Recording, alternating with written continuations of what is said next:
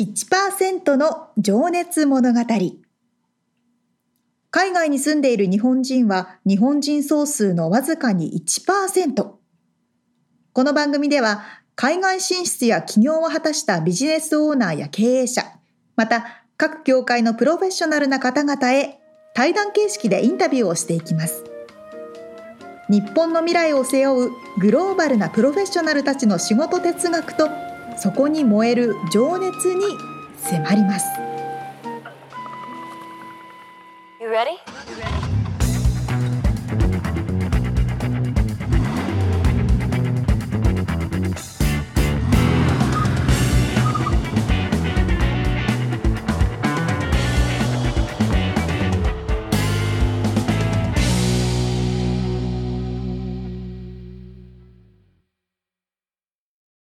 こんにちはこんにちは。 1%の情熱物語158回目でございますはい。えー、ちょっとね、お話ししたいことがありまして、はいはいあの、オファーアップっていうアプリ知ってますか沙織ちゃん。えーっと個人売買アプリそうそう。メルカリみたいなものですね。はいはいはいで、まあ、あのーそれでちょこちょこ物を売ったりしてて、僕、この間サーフボードを売ったんですよ。ほうほうあの、まあ、使っ、あまり使わないやつをね。あの、うんうんうんほんで、まあ、か買いに来た子ももちろんサーファーで、うんで、まあ、どこで波乗りしてんのとかって話をするわけですけど、うんあのーまあ、ハハンティントンという、まあ、結構有名なところでやってるよっつって、で、あの昨日世も界夜大入ってた会のとかやるねあ、そう、世界大会とかやるね。US オープンとかね。うんうんうんうん沙織ちゃんも近くに入ったことがあるんだけどね。一うん回。昔の記憶でねこう いう、どういう昔ですけどね、まあ、となっては。あのーでさ、だから昨日の夜も入ったよとかとか、夜っつって、えそう、ほんでな、ナイトサーフィンしてるとかって言ってさ、夜のえ9時とかに、えまああの一応ピアって、あの、何、桟橋うんうんうんうんにライトが一応ついてるから、街灯みたいなやつがね、うっすら。だからその横でうん、ピアの横で、あの夜、夜な夜な、まああの、入ってるって、そマの、ジであその子の仕事がだから、うん、そうそう、あの、 朝早いのかな。まあ、ちょっと忘れたけうど、んうんうん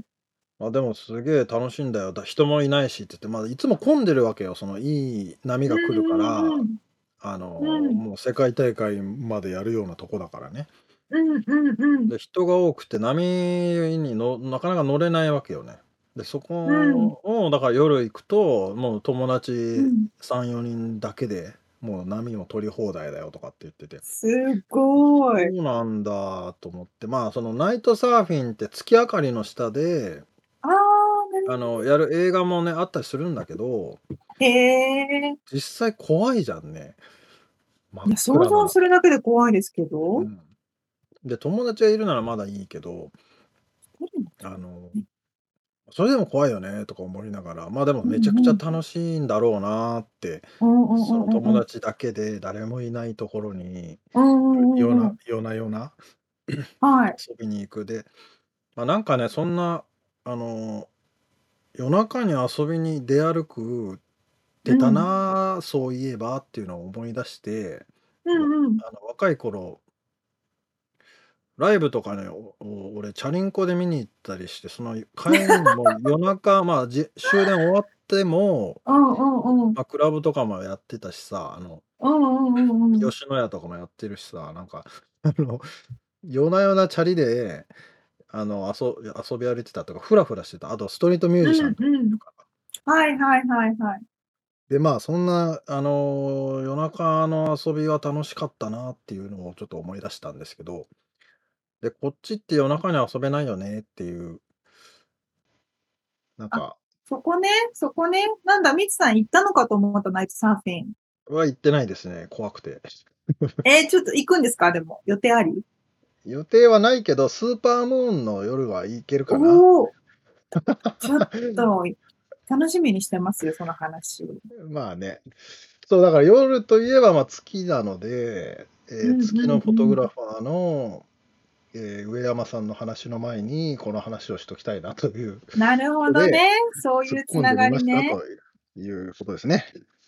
ああんまりオチがなオチがなかったけどね。夜はなかなかアメリカは外に出れないですからね。 ね、マジで怖いしね。あの、マジで怖い。危危険、本当に危険な危人がい険っぱいいいる、いろんな意味で身の危険っていうことだから。そそうね。まあでもあの私も、なんかねう。遊んだ夜。あのーお酒飲んだりとかは行かないんですけど、あお酒も飲まないし、でも、あの、ダンスをやってるとき集中的に、あ、うん。ダンスってソーシャルダンスが始まるのが夜の10時とかからなんですよ。はいはいはい。で、終わるのが2時とかなので、それアメ逆リにカその時間じゃないと、アメリカ、うん、えーバチャッターやってた時とかは、すそごういね大体行動時間がもう完全に夜から、10時から2時、3時ぐらいみたいなあーだったかな。でもなんか夜って楽しいよね。なんかね、ちょっとワクワクはします よね。うん。何のそんな話やこと、 そんなことをちょっとね、思い出した。まあまあまあまあまあまあ、まあ。ということきでますね。はい本編に行きますね。はい。毎回ですね、1%の情熱物語では、一人の方のインタビューを4回に分けてお届けしております。はでい。、今回はですね、そのインタビューの2回目はい。ですえね。ー、ですね。ニューヨ前ークで回が、はい、フォトグラファーをされている、上山慎太郎さはい。前回がね、まあその商用の仕事と、あとアーティストとしての、えーフォト仕事してるっていうお話だったんですけど、まあ、あの最初は全然そのカメラマンになろうとしてなかった。ん。うんうんで、うんえーどんなきっかけでカメラマンになろうと思ったのかそして、えー月とニューヨークというのがまあキーワードなんですが、はい、どのようにして月を撮り始めたのか、えーそんなようなところをうんえー聞いております。では、早速聞いていただきましょう。はい、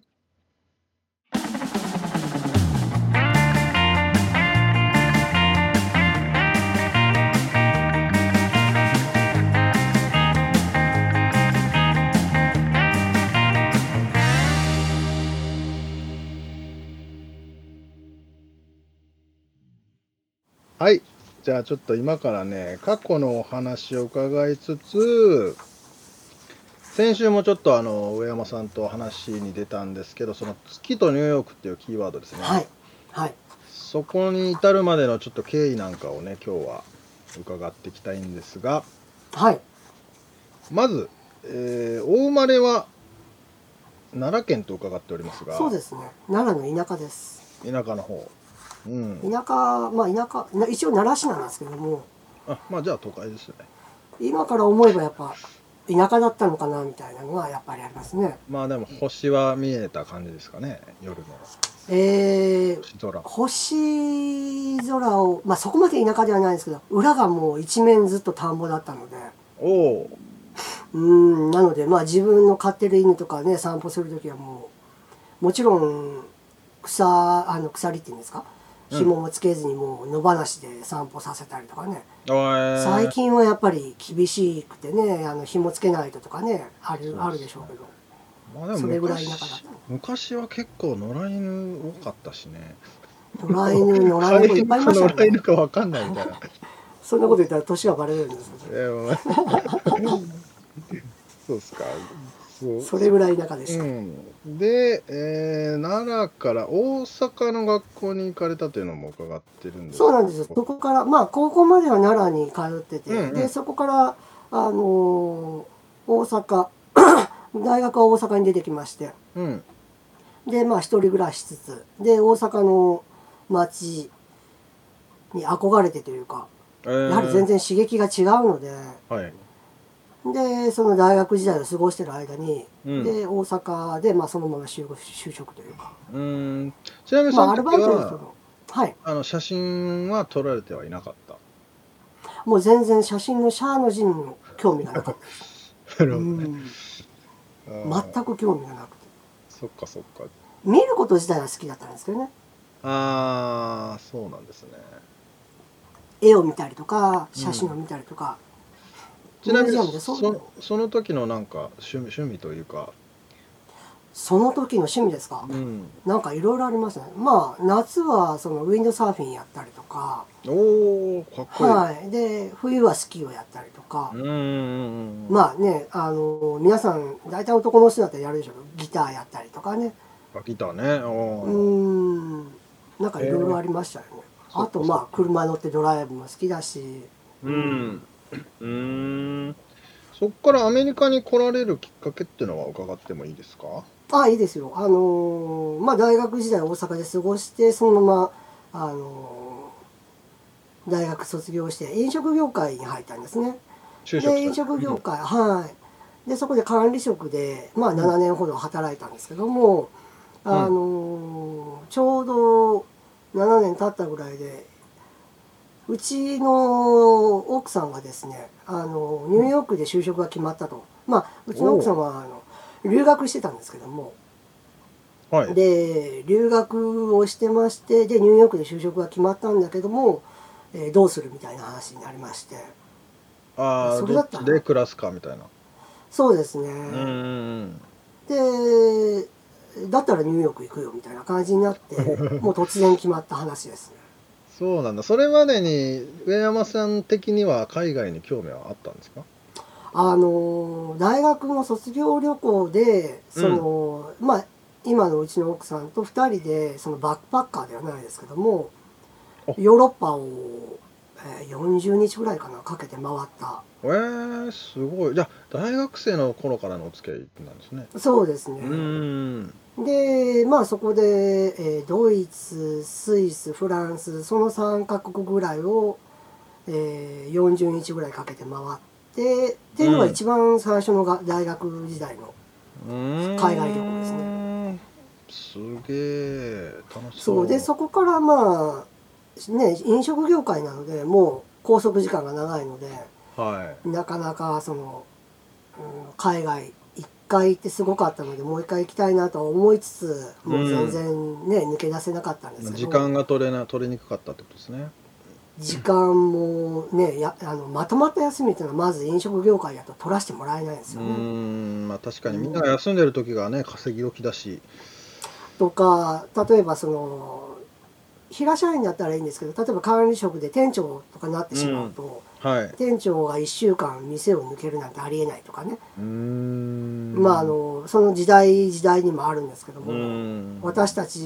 の時代の時はやはりそうだったので。そっか。でその中であのいそこの会社のはい。あの、なんていうんですかね。海外研修っていうんですかあ、海外出店もいや、あの、じゃなくて海外、えー、なんあて学んで海くる外視察、学視んでくる。察ですね。はいはいいそういうのがありまして。で、そこで一度、あの、ニューヨークと LA には行ったことあるんですね。ああ、そうなんですね。ほうほうほう。その時が初めてのニューヨークでしたね。えー、どうでしたかそれの時が、はい、それもうびっくりしました。あの、まあ、ヨーロッパはその前にも行ってたんですけど、うん。そのあのマンハッタンってこんなん何この街みたいなそれぐらいの勢いですよねまあ、何年ぐらいだろう。それって、あの、えっとね1999年ですねああ、じゃあ9-11の前の、前ですね本当にもう、でそう1週間をかけて3日3日かなでニューヨーク3日 LA3 日でそのあのまあその当時流行ってるレストランスーパーを視察っていうので、え行ーったんですよ、まあはい試験があってそれに受かってで選ばなきゃいけないみたいななるほど。あれ、まあ音があ聞こえましたあはいその時はでもあのー本当にだからニューヨークに住みたいとかじゃなくて単純に仕事として行かれたってことですよねそうですね20人ぐらいの団体なんですけどまさかそこに自分が数年後に住むとは思ってなかったですよね へえもうこれはね飲食業で休みももらえないし、あーでこあ旅行みたいなれ以降そうなんですよニューヨークもう来ることないかなみたいな感じではその時の気持ちではいましたけどねそっかそれの何年後に来ることになったうそうですねでその後に、えーその後5年後か5年後、うん2004年ですねうんにあの、まあ、ううちの奥さんがまあ就職決まったっていうのでうんでそうなんですそよれでもじゃだあもう飲食の会社は辞められてってことなんですかもちろんそうですうん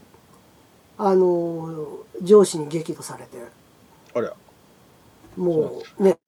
店長になってようやく何年経ってはそっか今からい活地躍についてきてうんようやく今からっていう時に何をお前は辞めるんだみたいな感じになっそうなかなか辛いなそれもていえいえ、まあ、それでもそのすぐには辞めれないっていうのは思ってたのでもう辞める辞めたいなって思う時期の半年前からあの上司を説得して。うんまあそれはフェアですよねそうですね2004年の6月にの末で辞める予定だったんですけど、うんもう2004年入った1月にあの最初のミーティング年明けの最初のミーティングであのその話をして 「何を言ってるんだお前は」みたいな感じで話をしその6ヶ月間なかなか辛そうですねてまああのいろいろなところに呼ばれましたね、もちろんそのまずはね店終わって夜中1時からちょっと飲みに行こうかとかそういうのが始まったりとかねああ説得されるわけですかそうですねあとはまあ考え直せみたいなそうそうそうそうそうな何をしに行くんだみたいなな何か当てでもあるのかみたいな感じでいや何もないんですけどみたいなうんねでも本当実際だから当てもないわけで仕事にそうで就すねけるかどうかも分かんなかったわけですよねそうですねただその私がその上司を説得したその理由の一つとしてうんあの例えばあなたが今ニューヨークにあの住めますよっていうそのチケットがありますと。はいでこの先あなた、まあ、何十年生きててそういうチケットが今転がり込んできたけどもこの先来るかどうか分かりませんよねうんどうしますかっていう逆に質問をしてうっときますねそれはそこでやっぱり黙りますよ ね。で「ですよね」っていう話で私もおな同じ考えです。で失敗したらもう上司にもその話はしたんですけどもう正直あの謝って日本に帰ってきますんで、あのその時は受け入れてくださ いと。もう店長じゃなくて一社員から頑張りあまあすそんうなでんだそういうこもうとその時はよろしくお願いしますと。ああただその切符は今しかないのでうんでまあ今がチャンスだと思うので生かしていただけませんかっていうのを半年かけて説得しましたね、そっかそっかまあでも来てみて実際後悔はなかったですよねあの来た来た来なかったに関しては、うんその私自身昔からあるんですけどもしない後悔よりもする後悔の方を取るので、うんうんうんまずやってみてダメだったらしょうがないかみたいなはいうんやらずに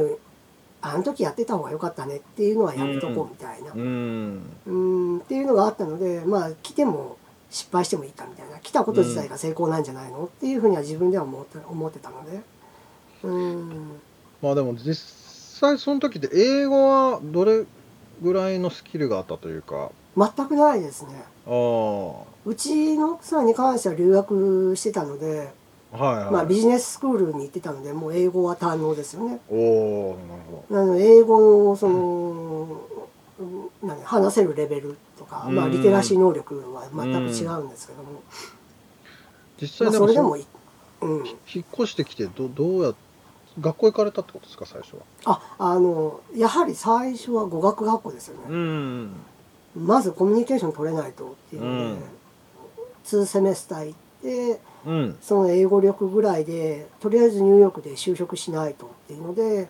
またニューヨークで同じ飲食業界を探して、うんあなの管理職として就職みたいな感じですね。るほどまあそれはなんとなく引く手あまたな気もしますね、うん探してる方は割と日本食レストランですかそれはあではないそれはですね全く違って、はいあのペイストリーなんですね。ペーストリーっていうとパンパンやってるっていうあのかスイーツとか簡単に言うとあのビアードパパってご存知ですかねああ、はい、知ってますよ。シュークリームのあそこのニューヨーク本店に就職ですねおおそこではいマネージャーをしながらっていう感じですねー、なるほど。うん僕行ったな、そこ、多分。えニューヨークのはいはい。営ア業ッで、パあーウエストの、あの、あの、日本のスーパーの隣とかでもありましたっけあそれはそうですねそそれれは違うはところねミッドタウンのとこですね本店は行ったアメリカそう1号店っていうのがアッパーウエストにあるんですけども、ははい、そこそこだけが唯一本店であとはフランチャイズなんですねい。あ、そうかそうか。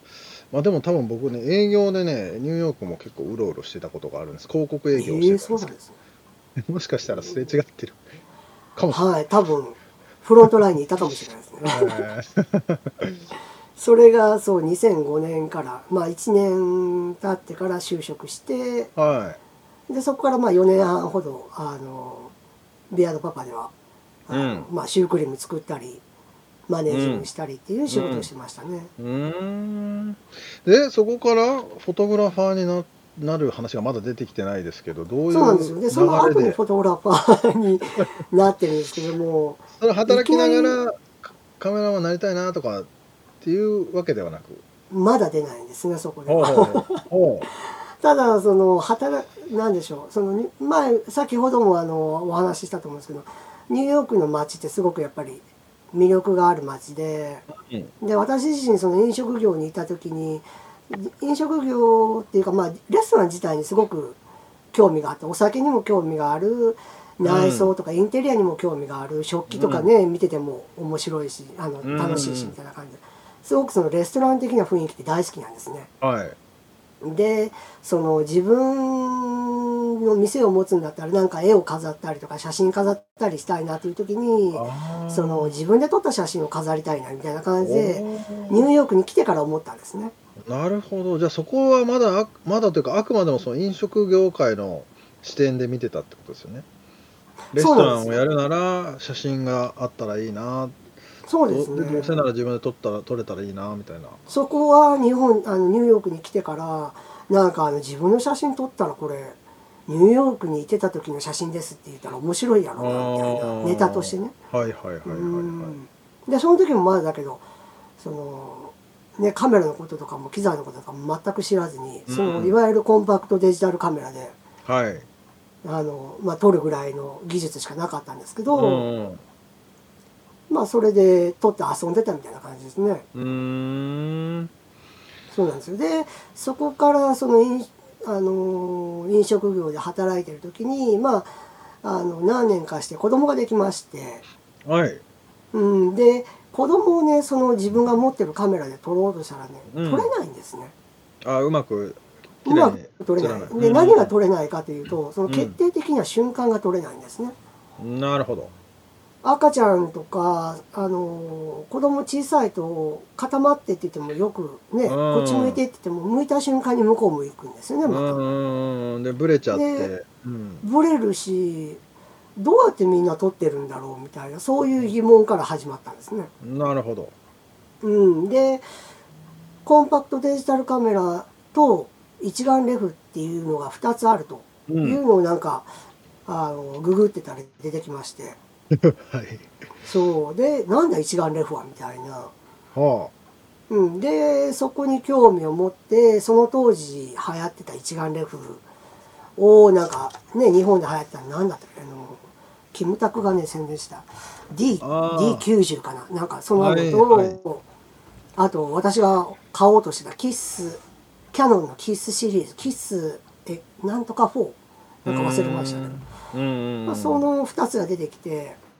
あこの2つだったら子供をその振り向いた瞬間撮れるのかなみたいなまあ、いわゆるか、あの、そレれでンもズがまだ大きい。半信半疑で、うん。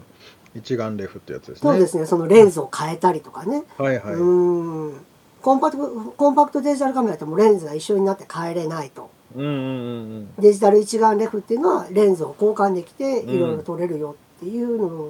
話が出てきてうん。う、んうん。じゃあ今度日本に一一時帰国した時にその一眼レフを買っ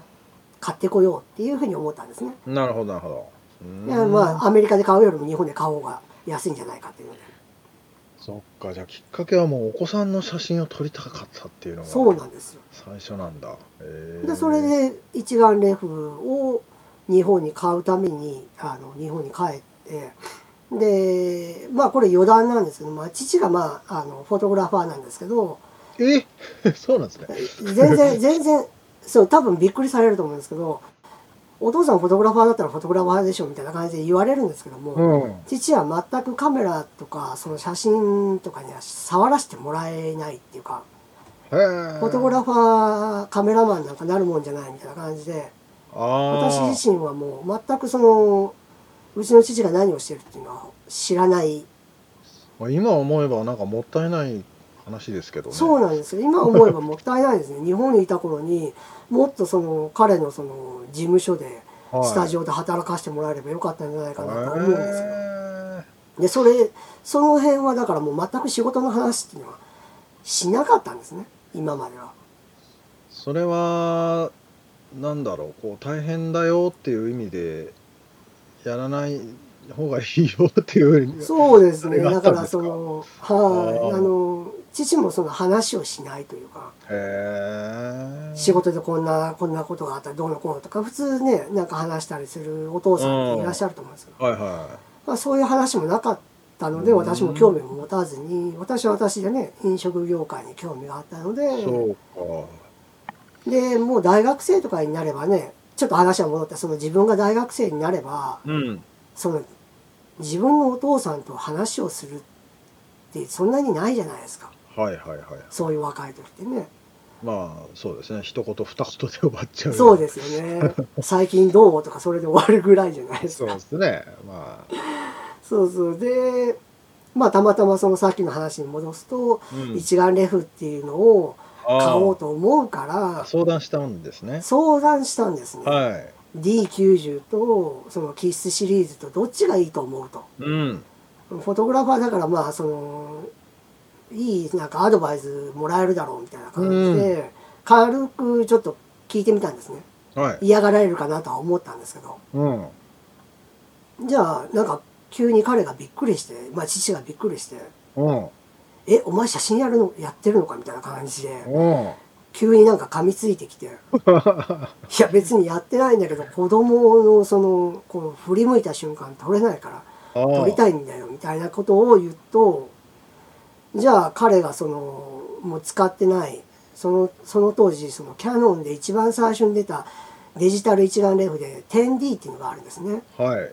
もうあの世界で一番最初に出たデジタル一眼レフっていうカメラなんですえね、ー、なんか貴重品な感じがするな、それをですね、うん、ただでもらいましておおで古いレンズも2本あのワイドな広角レンズとズームレンズとおそのお3点セットをもらってでニューヨークに帰ってきたんですねへえじゃあ結構もうお父さんもこれで頑張れみたいないやいやそういうのではなくて買うんだったら高いかああまあ使ってないからやるわみたいならそう使うこれから使ったらどうだみたいななんかそれぐらいのノリ であそうですかはいへえそうなんだでその時はもう箱もないし説明書もないしうんうんうんそのシャッタースピードとかまあ写真用語でいうその ISO とかアパチャーとかそういうね露出とかも全くわからない状態でととりあえずカメラとレンズのその3点セットだけもらって帰ってきてはでちょっとねあのネットで調べてで撮り方が分かって撮り始めるともうびっくりするぐらい自分の思った瞬間が撮れることにいへえあのもうその時にもう何でしょうスイッチが入ったんでしょうね自分の中で私の中にね、は結構感動したんですか自分でへいもう感動どころじゃなかったですねもうえ衝撃的な撮りまくりですよねはい、まあ幸いにもえね何これみたいなデジタルだそんかならにね何枚撮ってもあの昔はあのね現像しないといけなかったりするとフィルムがなくなっちゃったりするからあれだけど、そうなんですうよんデジタルなんで撮り放題なんですね、うんで撮って消して撮って消してみたいなそんなことばっかりやりながら、うーんそこでカメラにはまってから子供をと、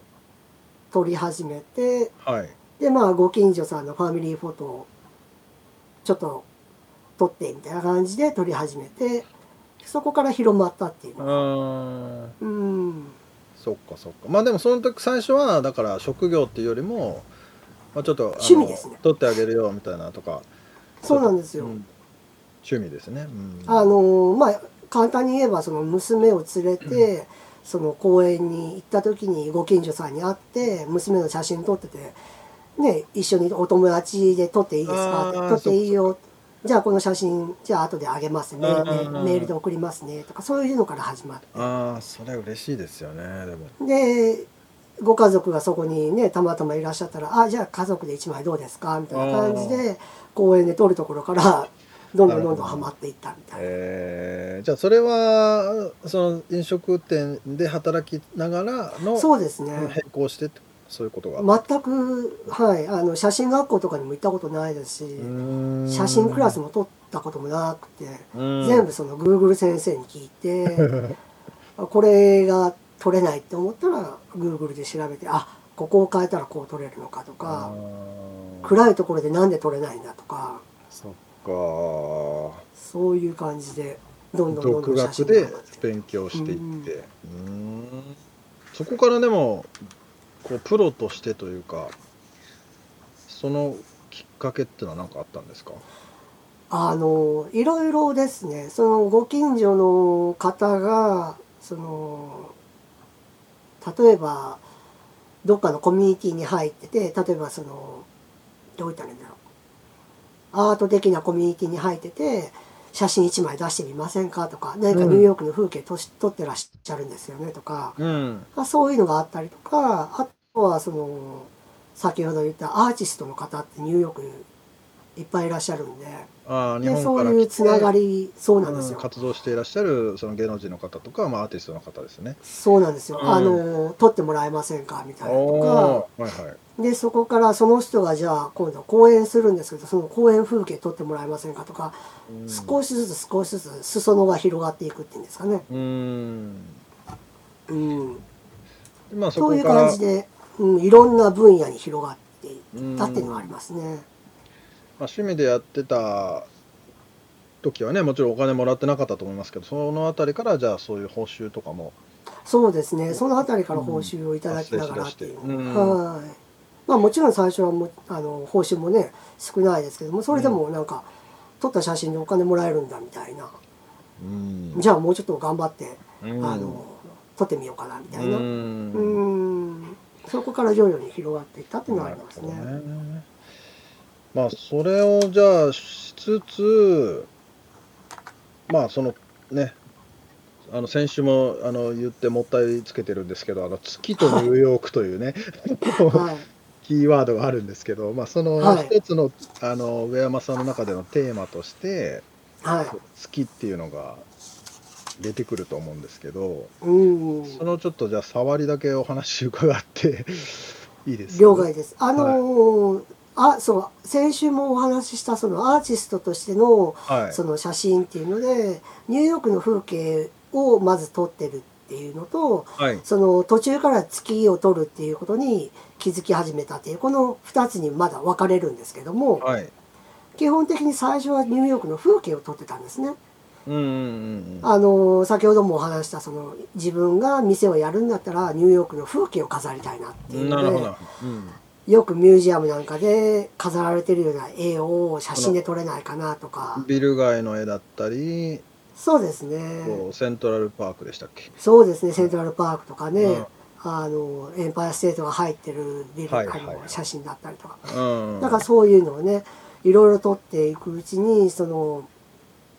風景の写真が溜まってきて自分でこれで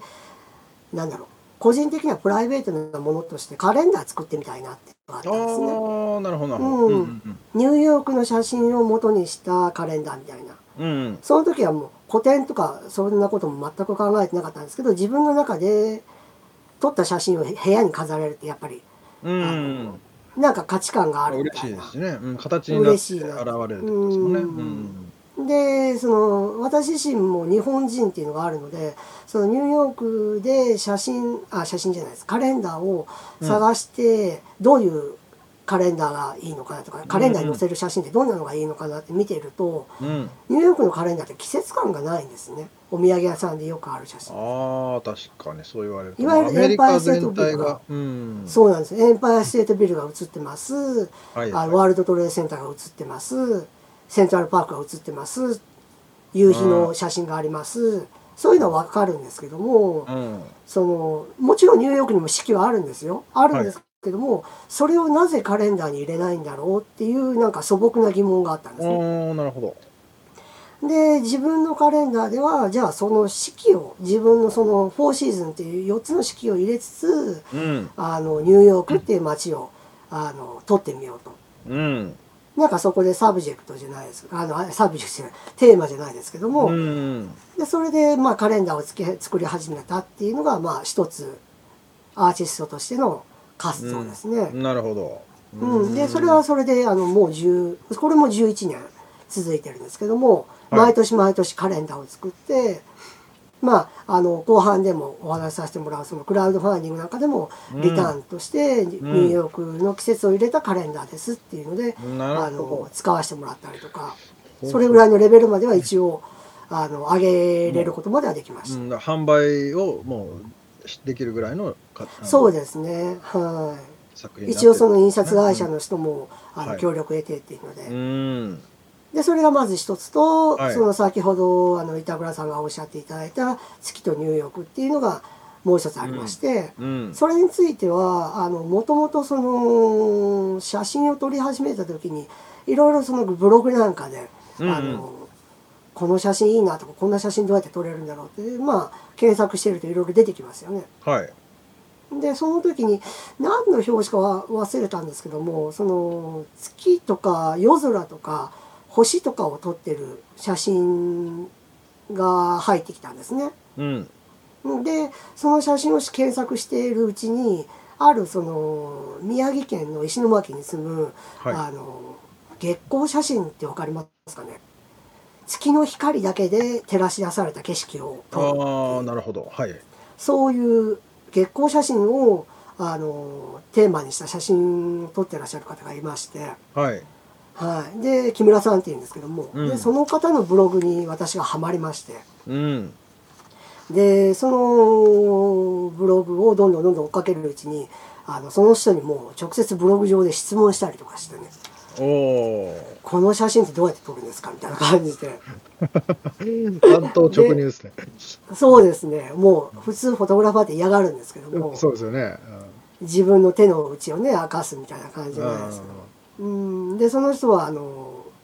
すごく親切な方でん、はい教えていただいて、あのメールもいただいて教えていただいてはいで私の中ではその星空とかそういう月とかを見てこれと自分が今撮り続けてる風景合わせたら最高ではないかってっていう感じでなんかお勝手にどんどんどんどんイメージが膨らんでいったんですね。なるほどなるほ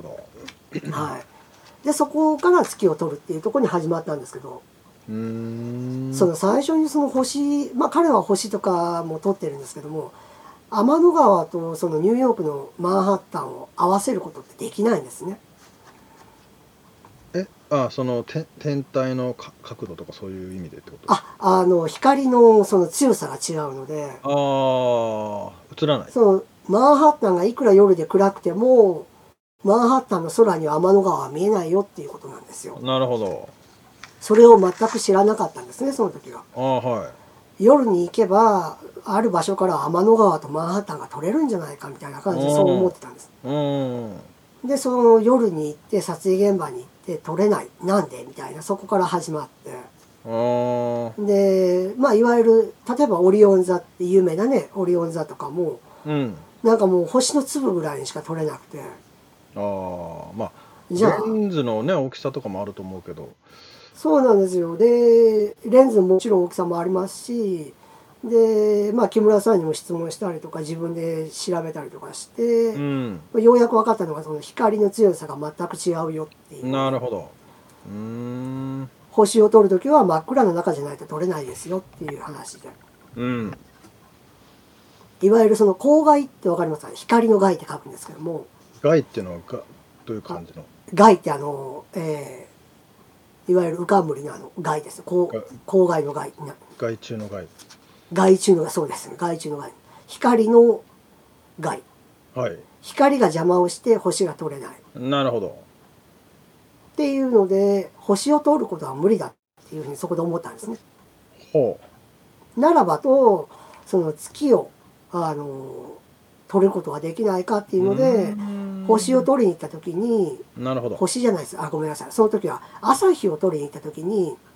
夜中からテクテク歩いてその川沿いを歩いてたらうんあの朝日が昇る前に月が昇ってきたんですね。うんえ朝に月が昇るのみたいなそんなことも知らなくて。はいはいでその朝日が始まるそのマジックアワーっていうその夜空がレインボーになるゴールデンアワーって呼ばれるその時間の前に月がポンっていうね、うんあの浮かんでる写真っていうのが撮れて、なんだこれはってまたそこで驚いたんですね。なるほど今ねちょうど上山さんの壁紙になっている写真のようなそうなんですよ上は真っ黒の夜空漆そうなんですよ黒で、えーグラデーションで日が昇ってきてるその黄色だったり、えーそうなんですよ。オレンジだったりっていうのが混ざはいったそのゴールデンタイムってことですねゴールデンタイムってのははなんてい。いうこゴのール時デンアワーそうう、んマジックアワーって言うんですマけジックどアワもー、はいはい、マジックアワーの時にあの三日月が昇るんだっていうのを初めて知ってあそれは綺麗そこうれだだなそうなんですよこれだってもう気づいたんですねなるほどじゃあ最初はあの望遠って言ってもねそんなに長いレンズも持ってなかったので、うんそのいわゆる、まあ、そのもらった古いレンズで撮り始めてえー、でどんどんどんどん撮っていくうちにもっと月を大きく映せないかっていうのでうんハマっていったっていうのが「月とニューヨーク」っていうテーマですなね。るほどねはいいやーそういうことかじゃあ月は月だの明かりだったら十分に取れるぐらいの明かりがあるってことですねそうなんですよ。うんこの本当に時間によるんですけど、このままそのマジックアワーがどんどんどんどん開けていくっていうんですかね。夜が明けていくとうんうん月は消えるんですね。うんううんん。なのでそのタイミングっていうのが必要なんだと。うんうん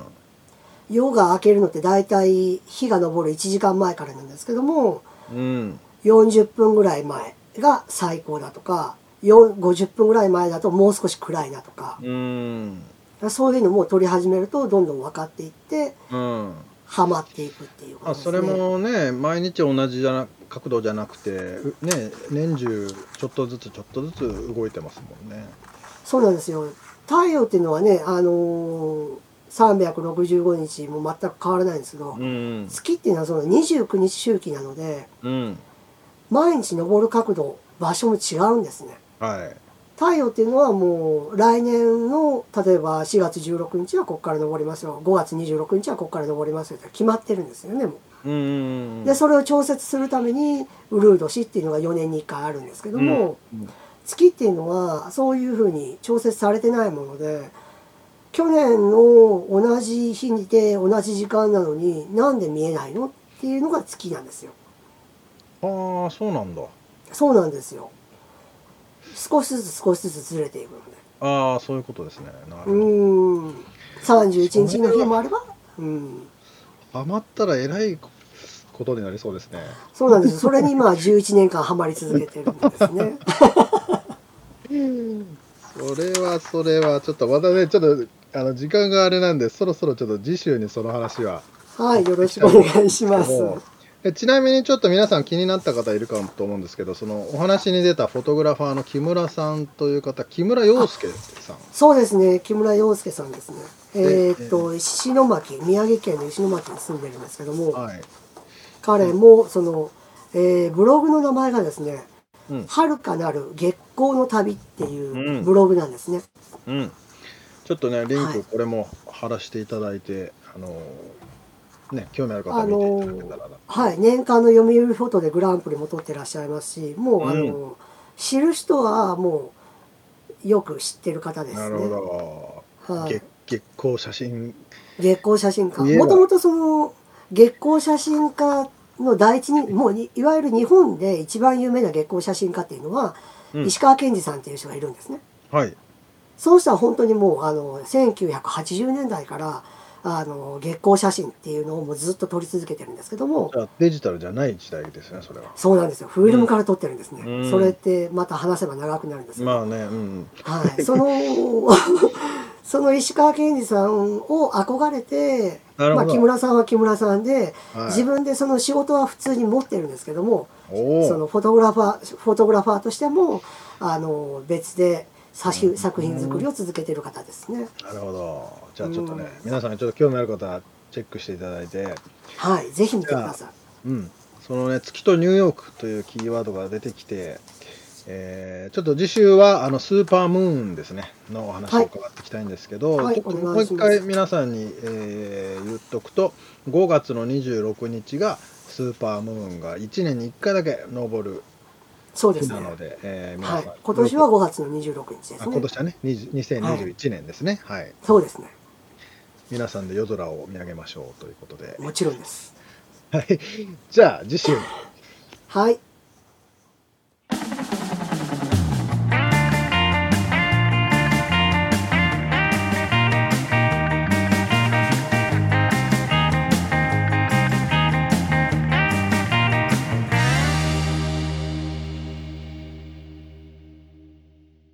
お父様がカメラマンさんで、でも、お父様から教えられたわけではなく、自然とカメラマンになるという不思議な現象です ね。本当だよね。そのお父さんの心境もちょっと興味があるけどね。うん、あえの、うわ、えっていうね、はいって感じだけど。まあだからずーっと戻ってきたみたい全然ねだから仕事の話は家ではしなかったって言ってたけど、な。ねえ、本当に。カメカメラマンにさせたくなかったのかねどういう感じなのかねそうなんですかね。よくなんか芸能人の方でも、芸能人にはさせたくないから話はしないけうど、ん結局、なるみたいな人も多いですもうんね。んねだから本当にだから全然興味なかったって言ってたけど飲食業界に進み、うん。お子さんのね写真を撮りたいがためにうんカメラにうん興うん味を持ち始め、そしていやー、月を撮り始めるという面白いよね。面白いな。何がきっかけかわかんないですね。ねえうんいやーでもカメラカメラ沼ってよく言うじゃないそのカメラにこだわる人ははいはいはカい。メラのレンズとかこだわり出すともうえれうん高いしさお金もかかるしう、んうんうん。あれも欲しいこれも欲しいってなる。うん。この上さ月月にこだわるっていうのもさあのいや沼に面沼に完か全なりハにもマうりそ今う、だよね。首ぐらいまで入ってるじゃないですか。で、11年目っておっしゃってましたけど。いやー、すごいですね。いや、でもそこまで情熱を持ってできることがあるっていうのがすごいですよ。うん。ね、まあ、それはそれです。とても、あの、なんていうのか、幸せなことだよね。いやー、本当にそう思いますよ。うん。しかもね、なんか前から、前は違うお仕事をされていてのキャリアチェンジだけど、そこに対してやっぱり不安に思う人とか、いいんだろうかって思う人も多いと思うんですけど、うんうんそこもすんすんなりとか、まあね、もしかしたらストラグルもあったかもしれないけれどうも、ん。キャリアチェンジをしてそうだね自分の好きなことに、ね、をやってるっていうのは、すごく魅力的ですよね。ねえ。いや、なんかでもさ、うんニューヨークの売ってるカレンダーを見て、なんで季節感がないんだろうっていうことに気づいたっておっしゃってましたけど、やっぱその四季、四季へのこだわりみたいなのって、日本、日本だからなのかな。いやー感じますよね、こっちに来て、うん住んでると。こ逆逆にだからこっちカリフォルニアは特にもうねほとんどうん四季がないっつうか、ないですから ね。いや、ないですよね。 ないよね。だうん、だから、 2期ぐらいかな。冬と夏ぐらい。うん。ねえでも本当にその四季が移り変わる美しさみたいなのにこだわってるのは多分日本が一番かもね。だと思いますよ。ね、なんかそれも、それがきっかけの一つでもあると思うんだよね。そだから、四季感を入れよう、季節感を入れようと思って、まあ、月とかに、えー、たどり着いたことうんうんも、面白い話だなぁと思って。本当ですね。それはやっぱり日本で育って、日本の四季を感じているうん上山さんだからこそ感じられることで、そう、そうだよね。ね、ニューヨークで育ったカメラマンだとわからないアングルですよね。うん。いやーところであれだよね、やっぱりその、朝日、最近朝日が昇るとことか見たことありますか朝日が昇るあともしくは夕日夕日は、あの、ロサンゼルスにいると太平洋に沈む夕日はうよん。く見ますよね。海に沈むから。うん。めっちゃ綺麗だよね、あの、めっちゃ綺麗。沈む瞬間の空の色。ほんとほんと。そうそうそう。でもね、朝日は、ミツさんでもサーフィンやってたら朝日見る機会あるんじゃないですそうなのよ。だからその朝日の時間も、ほんと一瞬だけど、もうめちゃくちゃ綺麗なのね。まあそのへえマジックアワーって言って言ってましたけどう。んうんうん。あーあの、あの時間って、なんだろうね。なんかね、自然の力を感じますよね。ぼーっと見ちゃうよね。うん、本当に本当に、そう思う。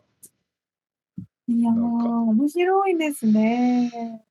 そう、だから、これが配信されてるのは、5月の中旬頃なんですけど、うんうんうん。間に合えばね、えー皆さん5月の26日に、スーパームーンが何回も言いますけど、 えー LA にいても、東京にいても、どこにいても見れます、見れるはずなのでそう、ですね。確かに。ね。その、そんななんだこんなんで、うん。えー、次回の話はどんな感じですえーそんなこんなで次回の話が、まあ、そのスーパームーンを撮るための、えービハインド・ザ・シーン、まあ、その何、準備だったり、はい。まあ、大変なわけですよ、いろいろと。かそんな難しいんだってちょっと知らなかったんですけど。だって1年に1回で、しかも、いや、だからやっぱりね、撮る角度によっては、その光が、ああ、そっか。まあ、その辺のね、ちょっと深い話をね、掘り下げておりますのでね、あと、ああ、すごく。上山さ。んのこだわり、うんうんうんうん、うん。そのただのスーパームーンじゃなくてやっぱりその時にもこだわり取る作品に対してのこだわりっていうのがあってねその辺をへえね、はい、に迫っておりますはい、楽しみにしております。はい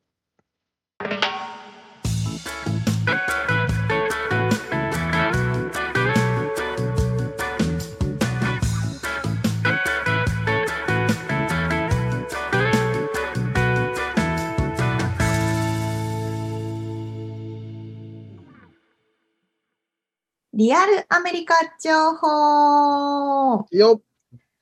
このコーナーではですね、あの、ロサンゼルスより最新のビジネス生活情報をお届けしておりまして、今回はえプレミアムスポンサースカイアス様のご提供という形で、インターン生の方のインタビューをさせていただきます。えー今回の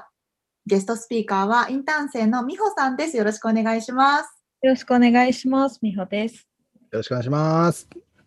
ではちょっと簡単な自己紹介をお願いできますか簡単な自己紹介。はい。 えっと鈴木美穂と申します。今現在24歳で、えっと、えー去年の2020 2020年1月から、えっと今年の2021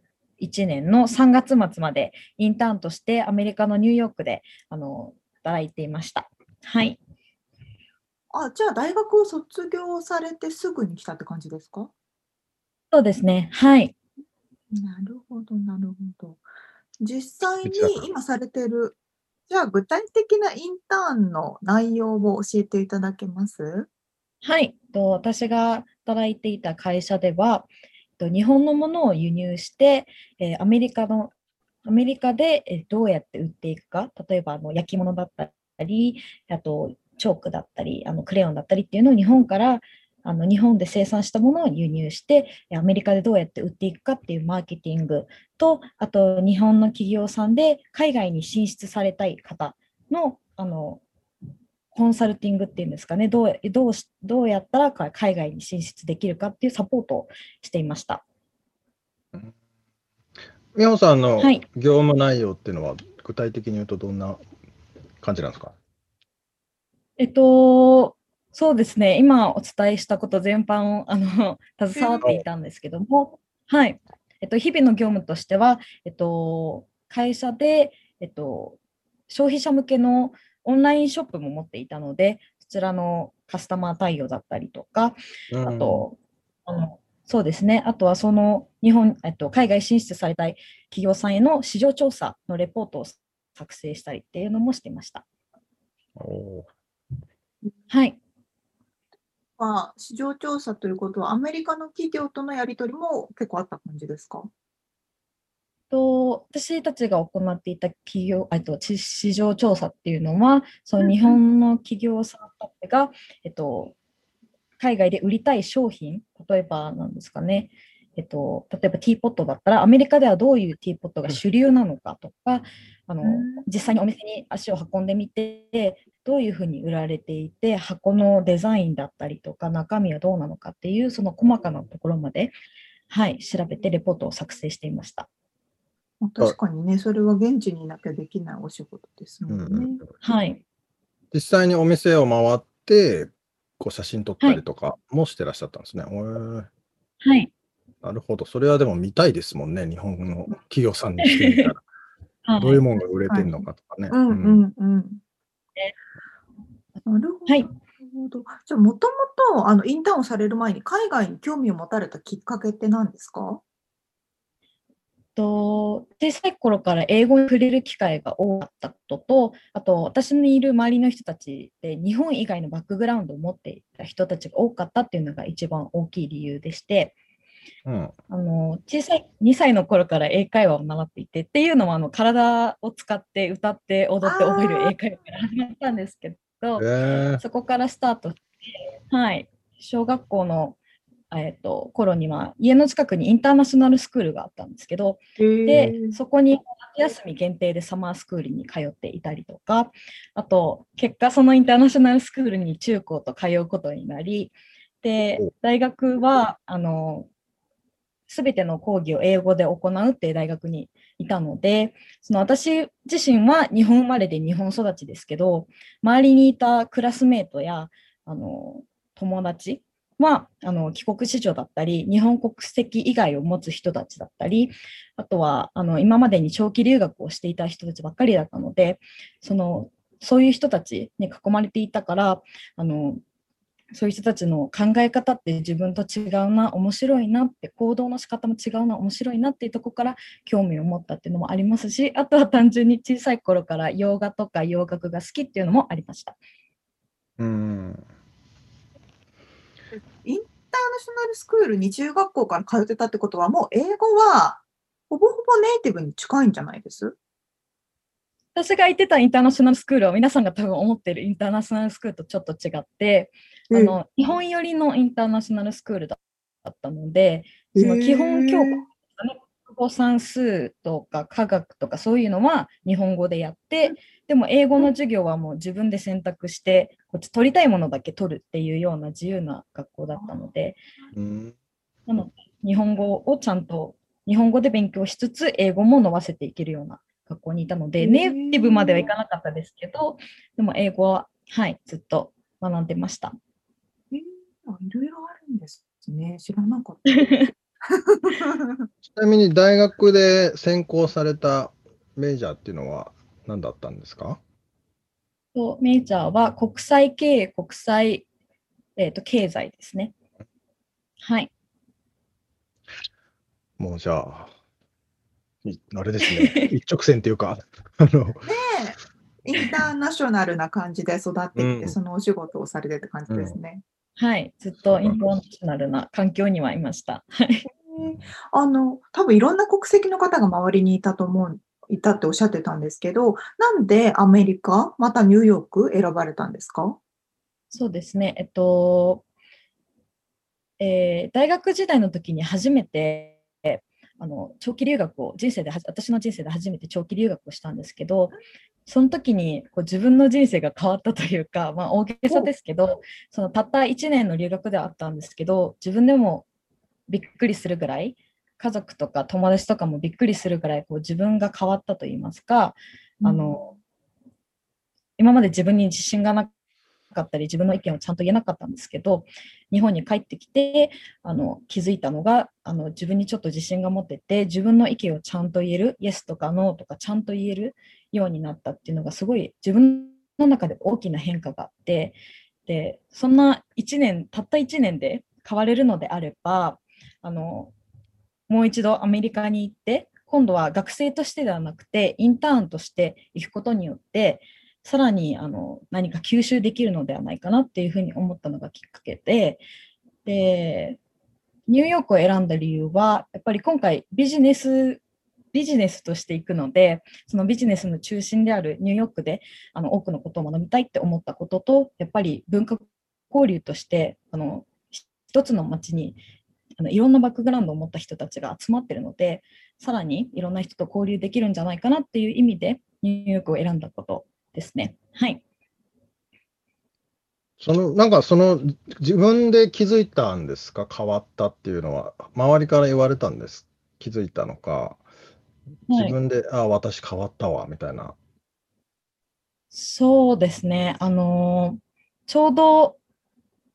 その留学が終わる頃に就活を始めるタイミングがあったんですけど、うんうんで今まで、はい、興味があった企業とはまた違うところに興味があったりとか、あとうん、企業にこうエントリーシートって出すことあるじゃないですか。はいそこに文章を書いてる間に、なんか自分のことについて理解が深まったなってういうのん。で、で、はい。そこで、なんて言うんでしょう、多分私が留学した時に、アジア人の少ない地域にわざと行ったんですけど、うん、その時にあの日本代表じゃないですけど、そういう感じで、うんうん自分のことを話したり、日本のことを話したりすることによって、あの多分自分に自信がついたり日本あ、自分のバックグラウンドを知ることができたのかなっていうのがあるんですけど、うんあの、なので、そういうなんか、特にこれで気づいたっていうのはないんですけど、でもそういう日々の積み重ねで、あの、あ、ちょっと変わって、変わったんだなっていうふうに思いましうたね。んそっか、じゃあ、そのそ外から中を見れたような感覚なんですかね。そうですね。はい。うん、で自分のことも一回見つめてみたみたいな。はい。うーん、なるほど。はえい。ーそうなんだじゃあそのインターンをやってみようと思って、実際にインターンをされるまでってどういう流れだったんですかインターンをするまでは、えーそうですね、えー大学を卒業して、うんでそうこの就活とか、あのなんて言うんでしょう、次のあのお仕事をするときにどうしようかなって思ってたときに、やっぱりこう、今までの自分のバックグラウンドがあったので、海外で単純に働いてみたいなっていう思いがあったんですね。うんで、あのなので何かいい方法はないのかなと思ってた時にあの姉の友人があのこういう海外でインターンをしてそのまま就職をした人がいるよっていう話を聞いて、うんうんえーそういう働き方もあるんだと思って私の中ではあの海外の大学を卒業してないと海外でそのまま働けないっていう考えがあったので、ああ、そそれうをか。はい、その考えをあの変えさせあのかその考えあの新しい働き方もあるんだっていうのに気づいて、あの調べてもうあのチャンスがあるのであればあの飛び込んでみたいなっていうふうに思って、はい、エージェントさんを見つけることができて、はい、インターネットで探して、スカイアスさんを発見して連絡してって感じだったんですかそうですね、はい、うん、なるほど、なるほど。そのスカイアスさんに決めた理由ってのはあるんですかなんか。あの他の実際にこうインターンだったり他のなんていうんですかあの就労ビザで働いてる人たちの経験談、体験談っていうのがたくさん載ってましたし、あと海外インターンとはどういうことなのかっていうのも全くわからない状態だったので、そういう初歩的なことから全て説明してくれてたんですね。で、実際に私がやるって決める前に、あの一度お話ししたことがあるんですけど、スカイアイスさんと。その時も、あの丁寧に最初からこういう、こういうスタートから始まって、こういうことが起きて、こういうふうになっていきますよっていうのも全てあのお話ししてくれたので、はい、このお任せしようっていうふうに思いました。それは助かりますよね。何もわかんない状態だったら、一から説明してもらわないとね、 不安ですしね。はい。なるほど、なるほど。じゃあ、たあのまあ、このインターンを経てですね、どんなことを学んで、で、その学んだことをこれからどういうふうに活かしたいかっていうのを聞いてもいいですかはい。えっと、インターンで学んだことは、あの、いろたもちろんたくさんあるんですけど、えー特に日々気をつけていたことっていうのが一つあって、それはあの自分の常識を疑うっていうのを常に心がけいいな。これ確かに。て、 いや、うんあの、それはあの日本で働いてても、どこで働いてても多分あの同じことが言えると思うんですけど、ただその自分の母国でないところで働いていたことがあ働いていたので、その日本で生まれ育った常識、まあこれだから大体こうだろうみたいな感覚で何、何にも接していたら、やっぱりミスコにコミュニケーションが起きて、あの仕事上だったらその契約がね、あの最悪破棄になったりとかっていうこともあるので、その何事においてもやっぱり柔軟に対応できるようにあのうんやっぱり自分のかあの考え方にあの縛られていたらいざなんか新しいことが来た時に心も体も追いつけなくてわーってパニックになっちゃうと思うので、なのでいつでもこうウェルカムできるように スタンバイしておこうって思ってたのはすごいあのありましたね。それはあの仕事においてもあの生活面においてもそれは両方うん気をつけていたことで、はい。素晴らしい。いやすごく納得できますし、あの、今度これからね、そういうふうにインターンとか考えてる方にも、これはぜひ、ね、伝えておきたいですよね。うんそうですね。はい。これからのその展望っていうか、こあのー、なんかあるんですか、ビジョンは。そうですね。えっと、これから、えっと、まだしばらくアメリカに残ることは決まったんですけど、おえーその海外にいる日本人だからこそできるっていうことをやっぱり引き続きしていきたいなっていうのを思っています。それはあの今までこのこのインターンでやってきたことをその日本の企業さんを助けるのでもいいですし何かしらの形で日本人だからこそできることをできたらなっていうふうに思っています。 うんそれはビザサポートをもらえたっていうことなんですかね。あの実はこっちの方と結婚をしま して、あおそうなんですね。はい、やり手だな。 じゃあ、こっちにもう住まれるんですね。今のところはそうですね。はあい、じゃあ、今のインターンしてる企業さんで勤め続けるっていうわけではなく。えっと、いいや、もう一応この契約っていうんですかね、あうんのうんうんプログラムが終了してしまったので、そっかそそっかの、はい、また別のところだったり、えっと、今は、あのそのグリーンカード申請中で働くことができないんですけど、うん。働くようになったら、またインターン先に戻れたりっていうのもあると思うので、それはこれから、うんうんうんはい、いろいろ考えようかなっていうふうには思ってます。えー、素晴らしい。おめでとうございます。 ありがとうございます。ちなみに、どこで出会われたんですかそれはあの、うん留学時代に、おおあーそっかそっか、前にも。そうなんあ、でじす。ゃあ、お付き合いは長、そ、な長いそこそこな期間なんですね。はい。ああ、なるほど。えでも、留学はニューヨークじゃなかったんですよね。留学は、えっと、ペンシルバニア州のピッツバーグってところにしてたんですけど、なので、あの、インターンを決めたのは、ただ自分に、あの、自分が、えっと、海外で働いてみたかった、ニューヨークで働いてみたかったっていうので、うん。別の理由なので、全然場所は違うんですけど。あ、じゃあ、ピッツバーグに行かれるってことなんですか。そうですね、はい。おえー、そうなん ですね。そうなんですね。じゃあまたアジア人が少ない地域で。うんそうなんです。また新しい、なんか、 ねはい。激が新ありしそういだ生活ですね。はい。え。そううんか。よかったですね。ありがとうございね、まこす。れ、で、あの、イン、なんか、なんかすごいな。ねえ、本当いろんな人生の転機が一度に来てますもんね。こっちには来いてから本当ね。に、はい。2020年、いろんなことがありましたけど、 プラスアルファ、あ りましいろんなことがあって。たはい。素晴らしい。えーではでは最後に、えっとこれからインターンを考えている方、はい興味がある方に向けてメッセージをお願いできますかはい。えっと、私がインターンとしてアメリカに来たのは2020年の頭でして、来てすぐにコロナ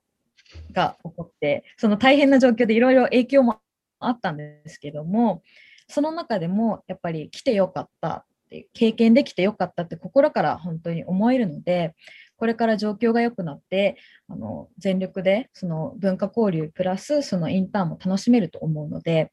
あのもし少しでも興味があるのであれば、あのチャレンジしてみはしてみてはどうかなっていうふうに私は思います。あの本当に良かったなって思えると思うので、はい。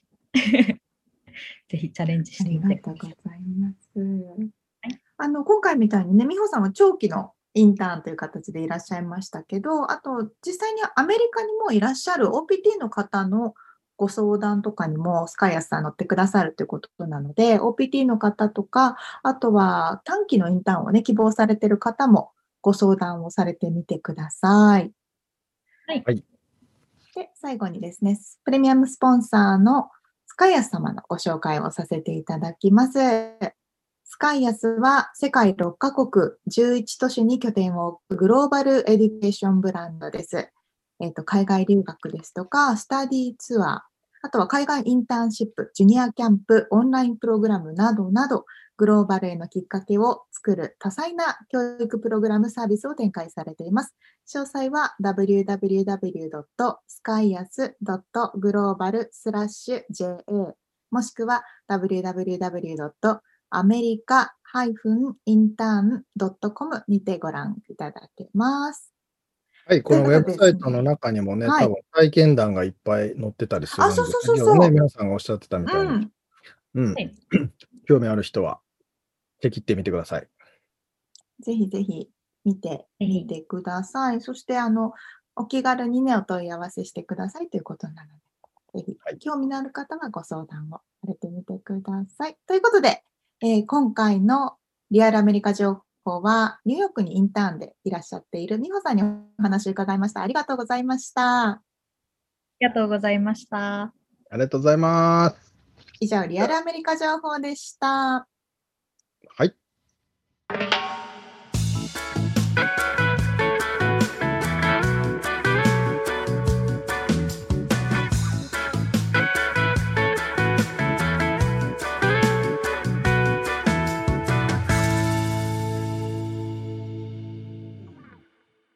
締めのコーナーです。質問。はい、質問。沙織ちゃんがちっちゃい頃は、星見えましたか私はめっちゃ見てましたよ。あ、そう。やはり。なぜなら、山梨県甲府市という高い建物があまりないところで育ちましたものです から、夜は空を見上げ、星の輝きを見つめ、非常に貴重な時間を過ごして育ちました。今でも帰ったら見れるうん、見れます、見れます。うん、ブワーっていう感じ。天の川も見れちゃう感じ。ああ、うん。裸眼で細かいのも見れるかなって感じですね。うん、ミそっかクさんはいやー、実家、豊田市ですけど、まあまあ田舎ですけど、はいはい。やっぱりね、その長野とか、まあ、その山梨は行ってないかな、長野県に行った時とかに見た星は、やべえと思ったけどね、なんああか。小学校の時のキャンプかなんか、うんうん、うでん。川べりで見て、はいはい。でまあ、あキャンプ、何のキャンプだか忘れて兄貴もいたのね、その時に。ほんで、おみんな空を見続けててうちの兄貴が口を開けたまんま空を見てて先 生に「お前口開きっぱなしだぞ」って言われてたのの光景を今思い出した そっか。でもそうだよ。ですそうか。ミツさんのところは、確かに、都会ではないけれども、工業地帯だから明るいのかな。まあ一応ね工業地帯なのかなトヨタ自動車がねもちろんあるあるからうん。まあでもそんなに高い建物ないですよ、えうんで田んぼもあるしねそうなんですねううんん、うんうんうん。だけどやっぱりもっあともっと田舎の方に行った方が見れるよ、でもねそね、うですよね。そうです。んでもやっぱりアメリカに来て初めてあのラスベガスに行く途中の道、砂漠の中で見たそ星空っていうのはもうあああの感動は忘れられないですね。ああ、日本よりも感動した。全然違いました。星の数ってこんな何百倍もあるのっていうぐらい見えました。 本当本当。そっか、確かにね。まあ、セドナとかも綺麗だったあな。あ、でしょうね。絶対綺麗ですよね。まあね、その、うん、ベガスの間のジョシュア・トゥリーとかね、あの辺も、うんうん、そうそうそうそう。そうなんですよ。やっぱり日本は国土が狭いから、どうしてもどっかに明かりがあるんですよね。まあね、そうだね。うん。うんそうすると、やっぱね、国土の広くて砂漠の多いアメリカだと、本当に何にもない真っ暗なところで綺麗な星が見えますよね。ね、あと日本ってあの、く雲が多いような気がする。てか、あーカリフォルニアが少確ないのか。うんうん、そうかもそうかも。うん。確かにそうですね。なんかね、確かに。だからよく見えるのか。かな、わかんないけど。かもです ね。ええ確かにそうだそうだ。まあね、なんでこんどんなんで。なんかそんな星空のことをね、上山さんの話を聞いてると思い出してしまったので、ねそうですね。はい。ということで、今回お届けしましたインタビューの内容、またリアルアメリカ情報のインフォメーションはブログに掲載しております。podcast.086.com、podcast.086.com、または1%の情熱物語で検索してみてください。はい、えー皆さんからのお便りをお待ちしております。えーそしてパトロンさんからのご支援も、えー引き続きお待ちしてます。はい。ということで、今週も聞いてくださってありがとうございました。ありがとうございます。また来週お会いしましょう。うんじゃあね。